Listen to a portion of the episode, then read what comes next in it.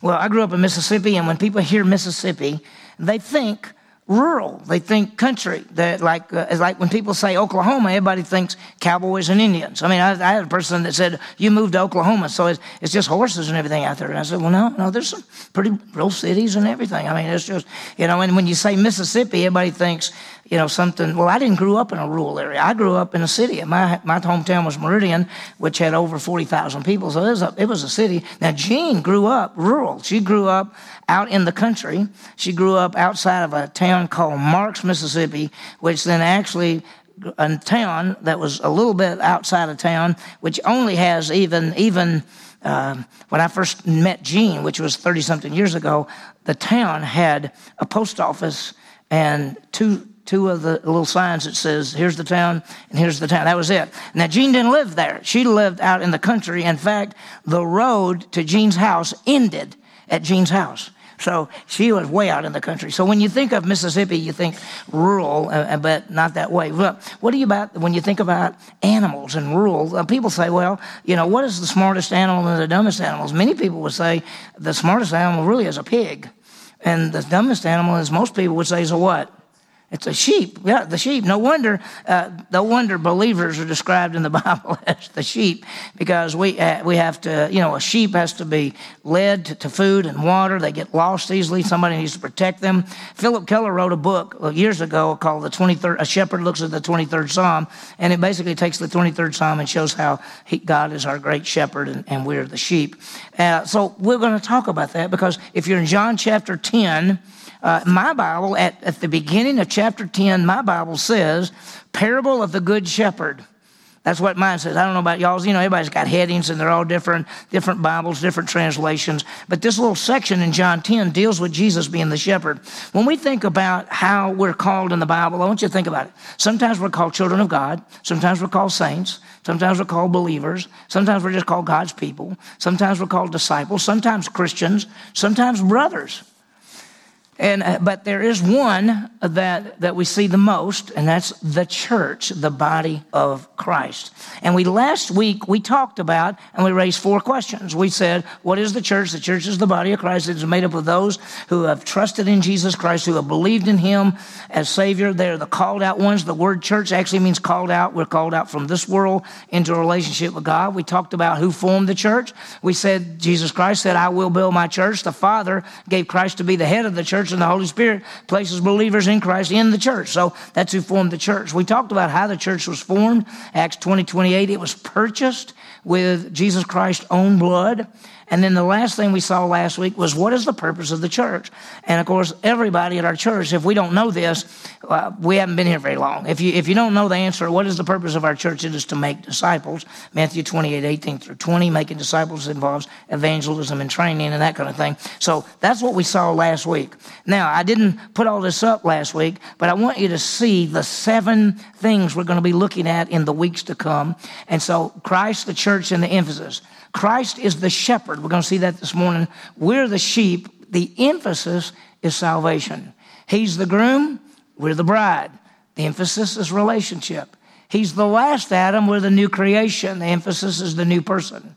He's the great high priest. We're priests. The emphasis is worship. He's the vine. We're the branches. The emphasis is growth. He's the head.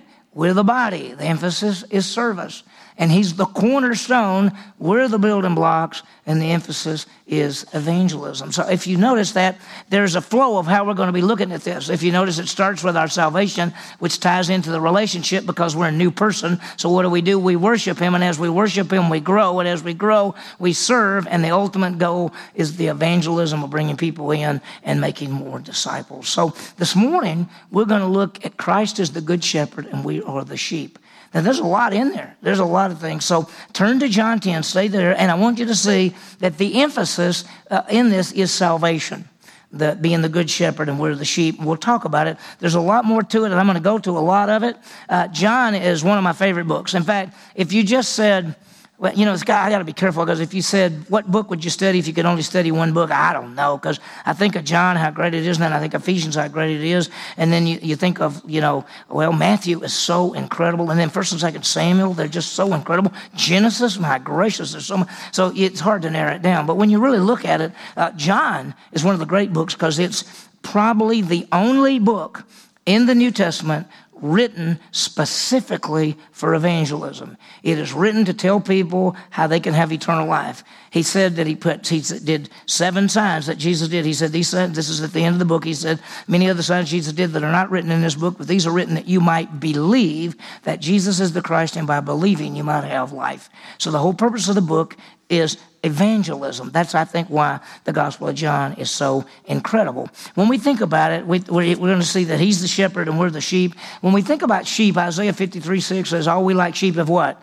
Gone astray. Because sheep fall, you know, my understanding is I'm not a rural person at all, so I don't really know anything about the animals and things. Many of you do. Many of you have raised animals, but I understand that sheep, they just don't know what they're doing. You got to get them together. You got to get them to the water. You got to get them to places to eat, and they can easily go astray. We see that in Isaiah 40, God says that like a shepherd, he will lead us and take care of us. So this morning in John 10, you're going to see 3 things, which is pretty amazing. You're going to see that the shepherd is the way to life. He gives life. The shepherd dies for the sheep, and the shepherd gives security to the sheep. So all this is under the emphasis of eternal life salvation. So let's start with the very first one. The shepherd is the way to life. He gives life. By the way, we always talk about when you believe in Jesus, what do you get? Eternal life. You know why? Because Jesus himself is eternal life. He's eternal life. Eternal life is in a person, Jesus Christ. The shepherd is the way to give life. So let's look at the first, basically, John chapter 10, the first 6 verses. Let me just throw this out where it says, truly, Jesus is talking, and he's been telling about that he's God, and they didn't want to believe him. And in chapter 10, he says, truly, truly, I say to you, if you don't enter by the door into the fold of the sheep, he says, he who does not enter by the door of the fold of the sheep, but climbs up over, he's a thief and a robber. But who enters by the door is the shepherd of the sheep. Now, there's something you got to understand. In that day and time, when they would come into a town at night, especially if they had been taking care of sheep, there were big sheep pens, and they had a wall around them and one door, and there's usually a person that was the guardian. And a person would come in, he would bring his sheep, and he would say, and he would bring his sheep into the pen, and his sheep would go in a certain section. Somebody else would come in. Now, the sheep knows the shepherd's voice. That's why the shepherd said, sheep, come here. And they would know his voice, and they would get up and follow him. He says this. He says that sometimes people sneak in and steal sheep. So watch what he says. Truly, truly, I say to you, he who does not enter by the door of the sheep, but climbs up another way is a thief and a robber, but he who enters by the door is a shepherd of the sheep. So he says, the shepherd of the sheep is really the right one. And then he goes on to say, to him the doorkeeper opens, and the sheep hear his voice, and he calls his own sheep by name and leads them out. So the shepherd is the one that gives the life. That's why John 14:6 says, I'm the way, the truth, and the life. So the true shepherd would come up to the gatekeeper. The gatekeeper would get out of the way, and the shepherd would call his sheep. His sheep knew his voice. They would get up and follow him. Okay? He's saying, now, a thief and a robber climbs over and steals things. I call and I get my own sheep. And he's basically saying this is the way to life. And we'll see it in just a minute. Look at verse 7. So Jesus said to them again, truly, truly, I say to you, I am the door of the sheep. Now, what he's saying is, I'm the way. And we already know that he is the way, the truth, and the life. And I want you to see something in verse 10. Verse 9. Look what it says. I am the door. If anyone enters through me, he will be saved and will go in and out and find pastures. This verse tells us at John 10, he's the sheep door. This verse tells us that he's the way, that he's the passage, he's the peace, and he's the provider. Now, this is all under the fact that he's the Savior. Now, watch this. This is what's so beautiful. In verse 9, I am the door. If anyone enters through me, he will be saved and go in and out and find pasture. He says, first of all, I'm the passage. I'm the door. I'm the way to be saved. He says, if anyone will enter through me, he shall be saved. He said, you realize he's the Savior. He shall be saved. There's no other way to be saved. By the way, what is so amazing, there's no other way to be saved except how? Through Jesus Christ. There's no other name given under heaven. That's Acts 4:12. No other name given under heaven among men whereby we might be saved except the name Jesus Christ. Listen, you can name God and everything else all the time along, and it doesn't bother anybody. But when you start saying Jesus and him only, it upsets people because he is the only way. What's amazing is you can talk about, religion and God and everybody's happy. But when you say that Jesus is the only way, that he is the Savior of the world, you make a lot of people upset because he is the only way. And that's why Jesus says, I'm the only way. He says, I am the door, and if anyone enters through me, he shall be saved. Matthew says, enter by the narrow gate. By the way, the narrow gate means there's only one way, and he is the way. And so when we got to think about this, the shepherd is the door. That's Jesus. He's the good shepherd, and he is the one that brings salvation. He goes on to say, and he will be saved, and he will go in and out. Now, you may not know what that means, but that's peace. For a sheep to be able to go in to the sheepfold, come back out, be taken care of. They're not afraid. They know where to go. They know when to go in. They know when to go out because the shepherd is with them. He says that I'm the way. I'm the way of salvation, and you can have the peace that comes. And the idea is a peaceful life. The idea is that God saves us, and we know that we're taken care of. And think about that. And we'll go get security in just a few minutes. He's going to talk more about that. But you know that God loves you. He's with you. He'll never leave you. We're seeing that all through our passages this morning, everything. And so bottom line, he's the door. He's the passage. He's the one that brings peace. The third thing is he is the one that is the provider. Look what he says. He says, if anyone enters through me, that's the door, he will be saved, that's the salvation, and he will go in and out, that's the peace, and he will find pasture, that's the provision. He provides for us. So he saves us, gives us peace, and provides for us. And so he is the one who gives eternal life. He is the one who brings peace. Romans 5:1, having been justified by faith, we have peace with God. He is the one who provides. My God shall supply all your needs according to his riches and glory in Christ Jesus. So those verses, that's exactly who he is. So he is our good shepherd. He is the one that gives us life, brings peace, and provides for us. And by the way, if you go to 10, verse 10, he says, the thief comes only to kill and destroy, but I came that they might have life. And what? Have a what kind of life? Abundant life. He says more abundantly. And so when we think about this first aspect of our shepherd, the shepherd is the Savior. Jesus says, I'm the Savior. I'm the door. You come in and you're saved. You can go in and go out. There's peace. I will take you to find pasture. I will take care of you. Here's the second thing that we find about our good shepherd. The shepherd dies for the sheep. Now, we've already seen that the person who is not the true shepherd runs away when something happens. But the shepherd dies for the sheep, and he dies for us. Look at verse 11. I am the good shepherd. The good shepherd lays down his life for the sheep. Notice verse 12. He was a hired hand and not a shepherd, who is not the owner of the sheep. He sees the wolf coming, and he leaves the sheep and flees, and the wolf snatches and scatters them. He flees because he's a hired hand. He's not concerned. I am the good shepherd, and I know my own, and my own know them. He says, I lay down my life for the sheep. Have you thought about the fact that he's our substitute? That the shepherd is the substitute for the sheep? And he's using this analogy. He says, you're my sheep. I save you. I bring you in and out. I give you pasture, so I'm taking care of you. And on top of that, I lay down my life. I lay down my life for the sheep. I'm the good shepherd. The good shepherd lays down his life for the sheep. Think about this. God demonstrates his own love toward us, that while we are sinners, what happened? Christ died for us. John 3:16, God so loved the world, he gave his only begotten son. Gave him to what?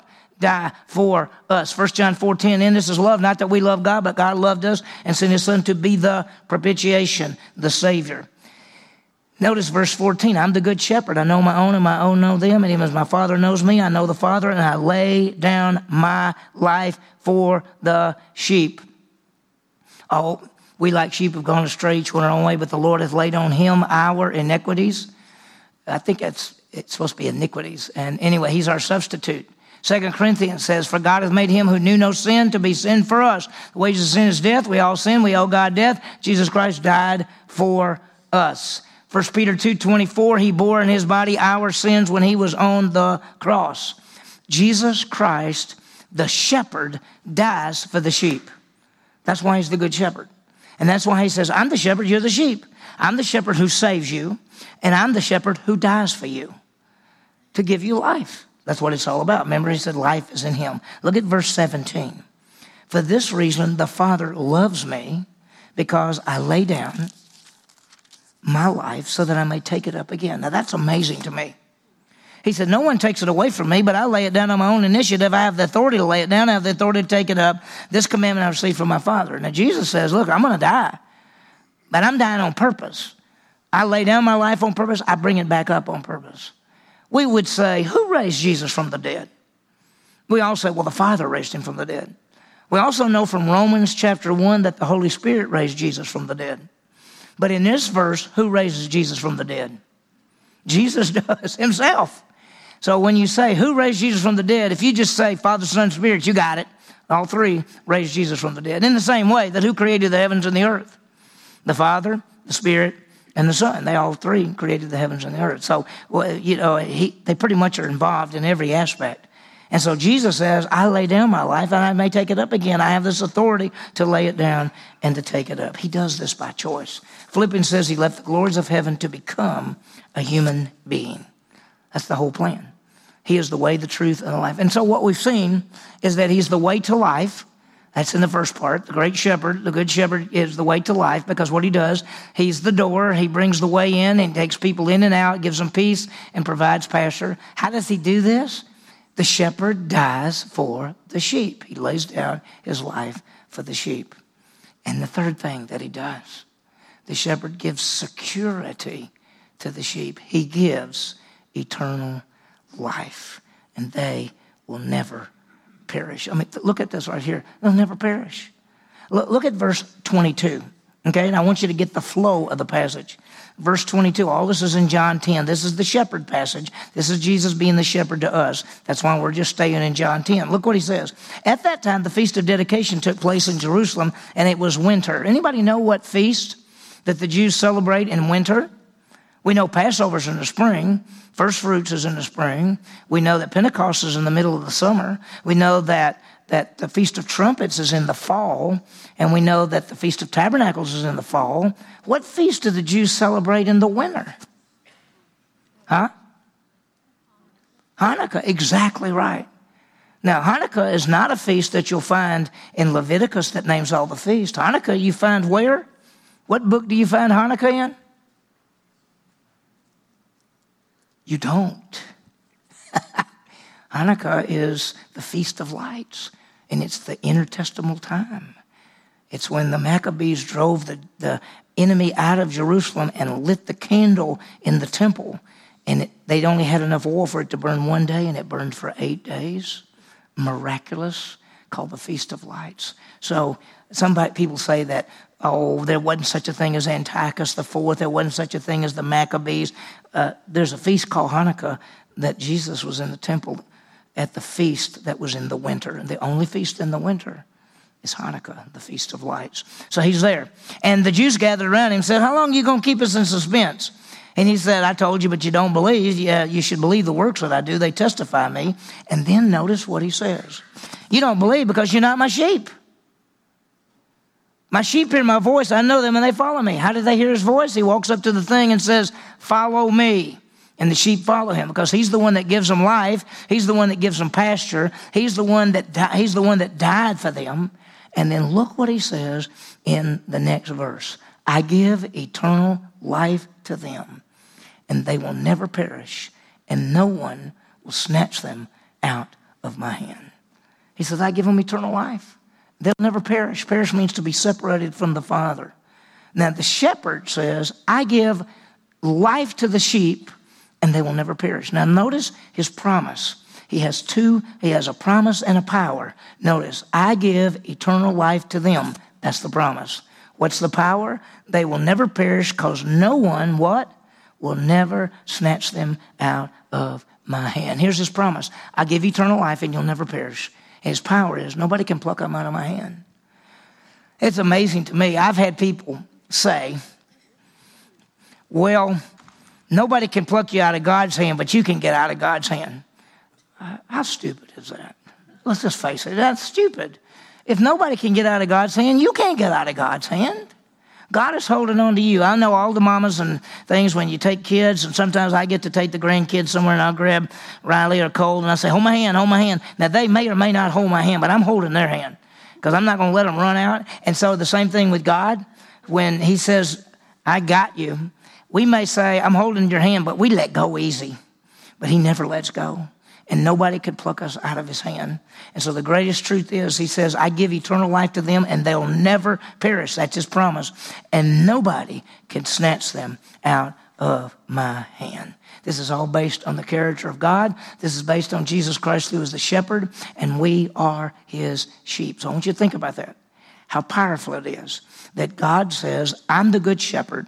Not only do I save you and provide for you, I'm the one that died for you. And on top of all of that, I'm the one that's security for you. I will keep you forever because I give you eternal life. We've talked about this. We talked about this in my grow group a number of times. We talk about this in our church a number of times. How many people do you know that do not know that they have eternal life? They may say, I hope so. I think I might. And you ask people, if you were to die, you think you'd go to heaven? If you were to die, you think that you would be with God forever? And they don't know. They don't know. What did the good shepherd say? I give them what? Eternal life, and they shall never perish? It's amazing to me to see so many people who do not understand the security that we have in Jesus Christ. So it's powerful, powerful. So look at this. He is the way to life. He is the door of the sheepfold that they can go in and out and find pasture. He is the one that lays down his life for the sheep. See, the ones that don't really, they don't belong to him, so they don't care. But we belong to him, so he lays down his life for us. And the shepherd gives eternal life, and we shall never perish. He's the way to life. He lays down his life, and we have eternal life. The very end of Psalm 23 says, I shall not what? I shall not want. He's given me everything. So let me give you some applications for a second. Do we realize that Jesus Christ, the great shepherd, is the only way to life? He's the only way. He's the door of the sheepfold. Now, robbers climb up and everything, but they're liars. There are people who'll come and say that Joseph Smith got new revelation and that's the way to God. No, it's not. There are people who say, the universe is just one big thing, and what you want to do is just somehow dissolve yourself into this big thing. No, that's not true either. There are some people who say, well, if you do a number of good things, you can get to God. That's not true. Listen, Jesus is the only way to life, and he's the good shepherd. He's the only way. We should be pumped about this. We should be really excited about this because he's the way, the truth, and the life. There's no other way to get to God except through Jesus Christ. I've told you this story many times, so I'm just going to go real fast. But when I used to be with the Association of University Ministers, and there are people from all the churches in this town and also all the different religious groups in this town, and they would actually say, please don't use the name Jesus. It offends us. They would say it's okay to say God, but don't use the name Jesus. You know why? Because he's the way and the truth and the life, and nobody comes to the Father except through Jesus. He's the only Savior. He is the way and the truth and the life. Understand the security that we have in Jesus Christ. I mean, think about it. What does he promise? Eternal life. How do we know that he can keep his promise? Well, he never lies, but that passage says that nobody can what? He's holding on to us. Nobody can pluck him out of his hand. And so we're safe and secure. I hope and pray, let me just say this in a nice way. I know everybody in this room just about. I hope and pray that every one of you in this room, that if somebody said to you, if you were to die, would you go to heaven? You would say, beyond a doubt, you would say, I know I have eternal life because I have believed in Jesus Christ for eternal life. He died and rose again for me. I have put my faith in him. I believe in him, and he promises eternal life. And the moment I believe, I get eternal life. John 5:24, truly, truly, I say to you, he who hears my word and believes him who sent me has, present tense, eternal life. Every one of us in this room, if you have believed in Jesus Christ for eternal life, the moment you believed in him, you have eternal life, and eternal life can never end. And his promise is, I'm holding on to you, and nothing can ever take it away. Wow, what a great shepherd. That he's the shepherd, and we're the what? was the sheep. And you know what he does? He says, I'm the door. I save you. I let you go in and out and have peace. And I provide for you because I'm the one that lays down my life to die for you. And I'm the one that makes you secure. Nothing can ever separate you because I give you eternal life.